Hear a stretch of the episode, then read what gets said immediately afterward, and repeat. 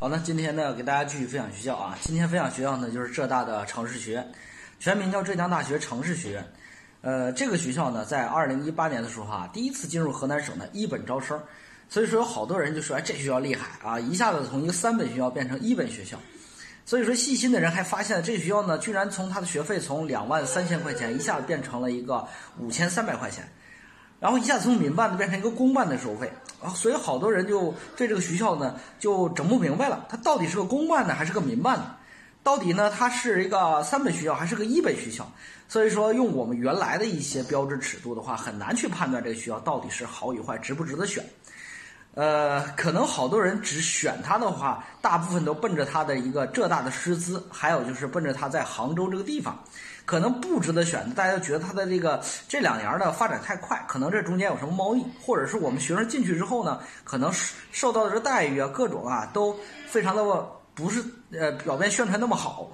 所以说呢，很多人对他就存在各种的这样的一个不理解。那么今天费老师呢，就通过在多方面的资源的收集，今天呢跟大家一起来分享分享这个学校。这个学校到底是怎么回事？是天使还是魔鬼？到底值不值得选？有没有什么呃隐藏的一些这个背后的呃不太好的事情？呃，给大家一个甄别哈。第一呢，这个学校呢，它的这个坐落于浙江省杭州市。呃，是浙江大学办的两所独立学院的之一。这个两所都是另外一所叫做浙江大学宁波理工学院，那个在宁波，这个在杭州。目前来说，该学校呢在办学层次上属于浙江省省属啊。然后呢，它的这样的一个卓越双一流，包括各方面的层次都没有。也就是说，这个学校呢比较相对来讲呢层次上相对量低一些。先说一下它的分数哈，理科五百四十分。二零一九年招生一百零五人，他这个分数呢是一个什么水平呢？和石河子大学同分，比中国飞行航空飞行学院低了一分，比大连工业大学和温州可恩大学以及北京印刷学院高了一分，是在这个层次上面。文科是五百五十四分，比大连海事大学、三峡大学低了一分，比东华理工大学同分，比山东建筑大学高了一分。这就是它所在的一个分数分数层次哈。大家看理科上来说的话，那么它比石河子大学同分，那么相当于来说的话，石河子是一所老牌的二幺幺工程大学，而且呃办学层次包括各方面的这个资源都要更高一些。但是呢，大家从这一点可以看出来了，一个一个新从三本升上来的这样一个学校。同能够和一个二幺幺工程的学校在同一分数上面，说明了普遍上在河南同学们理科的心目当中，城市的加成、城市的这种分数加成和这种偏爱，往往要大过很多的一些其他的考虑因素。所以说这两年大家在选学校的时候，你会发现一些地域好的江浙沪的南方学校，它就是依靠相关的一些地域好的优势，去干过了很多的一些层次高的学校。那有人说，老师，那这个在我们选学校的时候有什么样的一个指导意义呢？你要注意一点，就是你要知道你自己适合干啥。有的人，如果是你是想学理工科，未来想通过这个本科这个学校作为跳板，想进入到更高层次的985和这个中科院的话。那么，你对于一个石河子大学来说，它的保研率和它的考研率，还有它的学习氛围，还有就是各个九八五大学对它的这个啥呢？研招倾向会高于这个浙大的城市学院。那么，如果说你实际上是想学理呃文史科、经管科，未来呢想直接就业的，学理工科的同学，未来想直接就业，不是说未来对考研特别感兴趣的同学，那么你优先考虑一个城市地域所给给你带来的这样的一个就业资源会更有利一些。所以说，这就是在于你选学校的一个考虑。比如说，在理科当中，它比中科院也低了一分。那中飞院是民航系统就业最好的一个学校。那么，如果你考了五百四十分，是不是可以考虑就业的话去瞄准那个学校？所以说，一个是从未来的读研读博、未来提升方面去考虑，一个是从实际就业的考虑。所以说，这个地域啊，它并不是万能的，大家明白吧？所以说，有一些同学家长在选学校的时候完全看地域，为啥呢？因为有一些老师，特别是有一个非常出名的考研老师，经常说啊，地域在选学校时大于一切。其实这仅仅是一个片面的说辞。因为啥？因为你有的人呢，你会发现地域好的学校，往往它的收分高。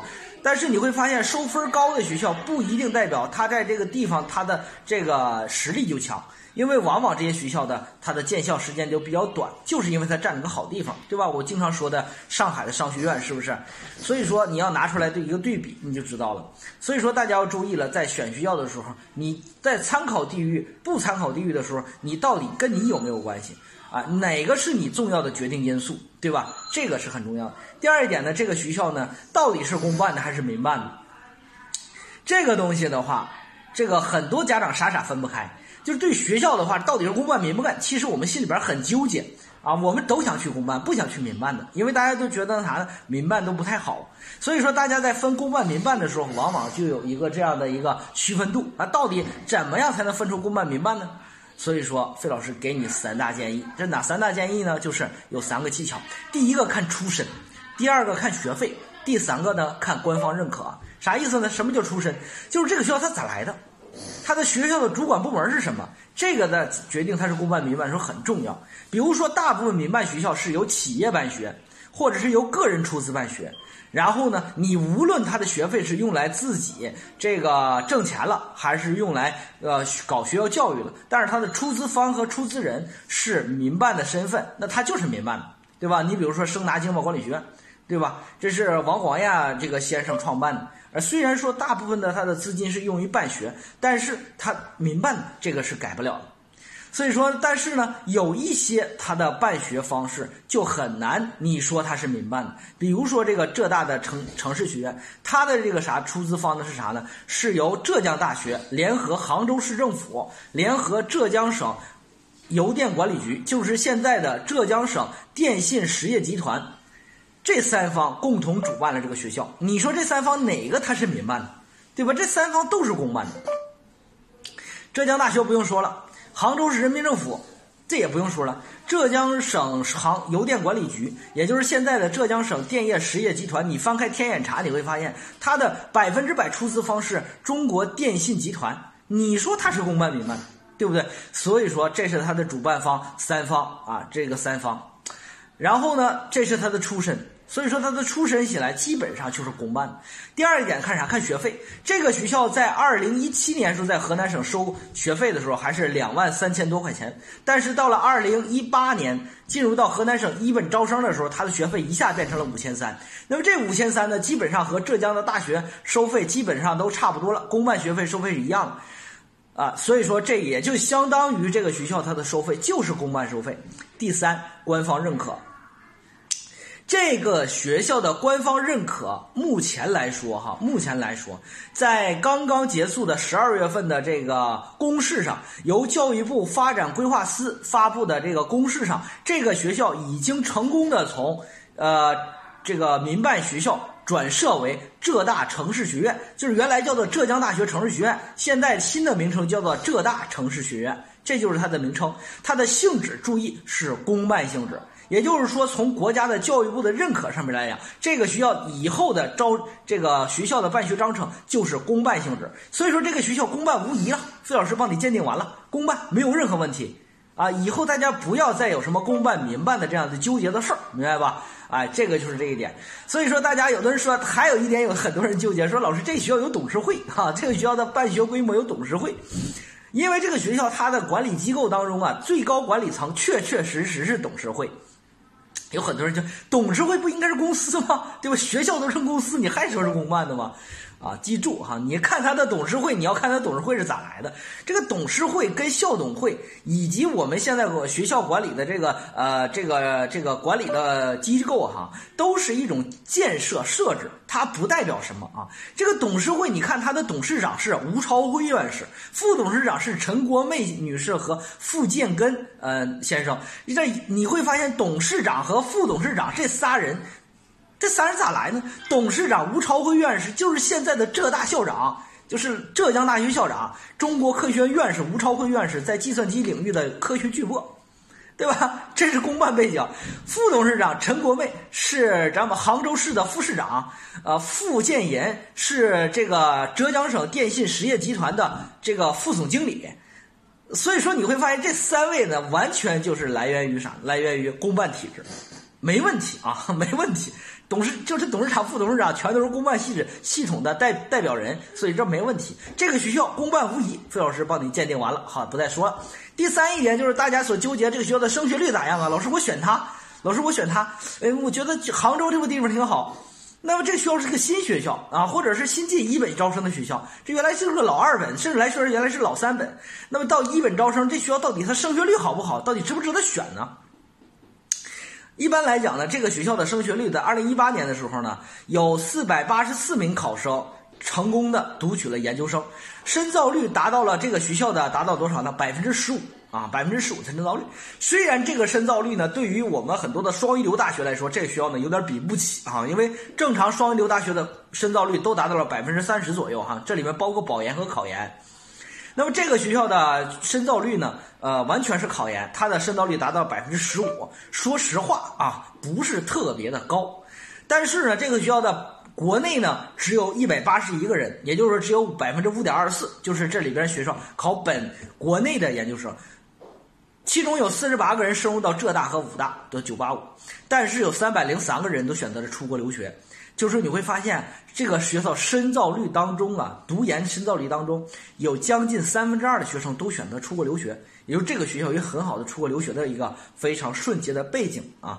其中有一百八十五人被世界前百强的学校录取了，这个就是它的一个深造的情况。啊，所以说呢，你看你怎么看啊？你如果说未来呢，真的是想进中科院或者啥的，那这个学校呢不太合适，因为这个学校它的考研氛围和它的这个毕竟不是那么好啊，保研率也没有，所以说这也就导致它的深造率低的一个情况啊。因为正常的双一流的学校在保研率上都能达到百分之十、百分之百分之十左右啊，所以说它没有保研率。这是它一个短板，但是这个学校呢，出国留学的背景还是非常强大的，还是比较适合有一些有些家庭背景比较好的同学啊这选择。第二一点，就这学校的升学率呢，在于这个学校呢，在浙大给他建立了一个人才立交桥计划。估计很多人听说过，但是现在大家很多还还对人才立交桥计划不是特别了解。什么意思呢？人才立交桥计划就是当年浙大在设置两个城市学两城市学院和宁波理工学院的时候，当时呢给予非常大的啥呢政策倾斜和师资帮助。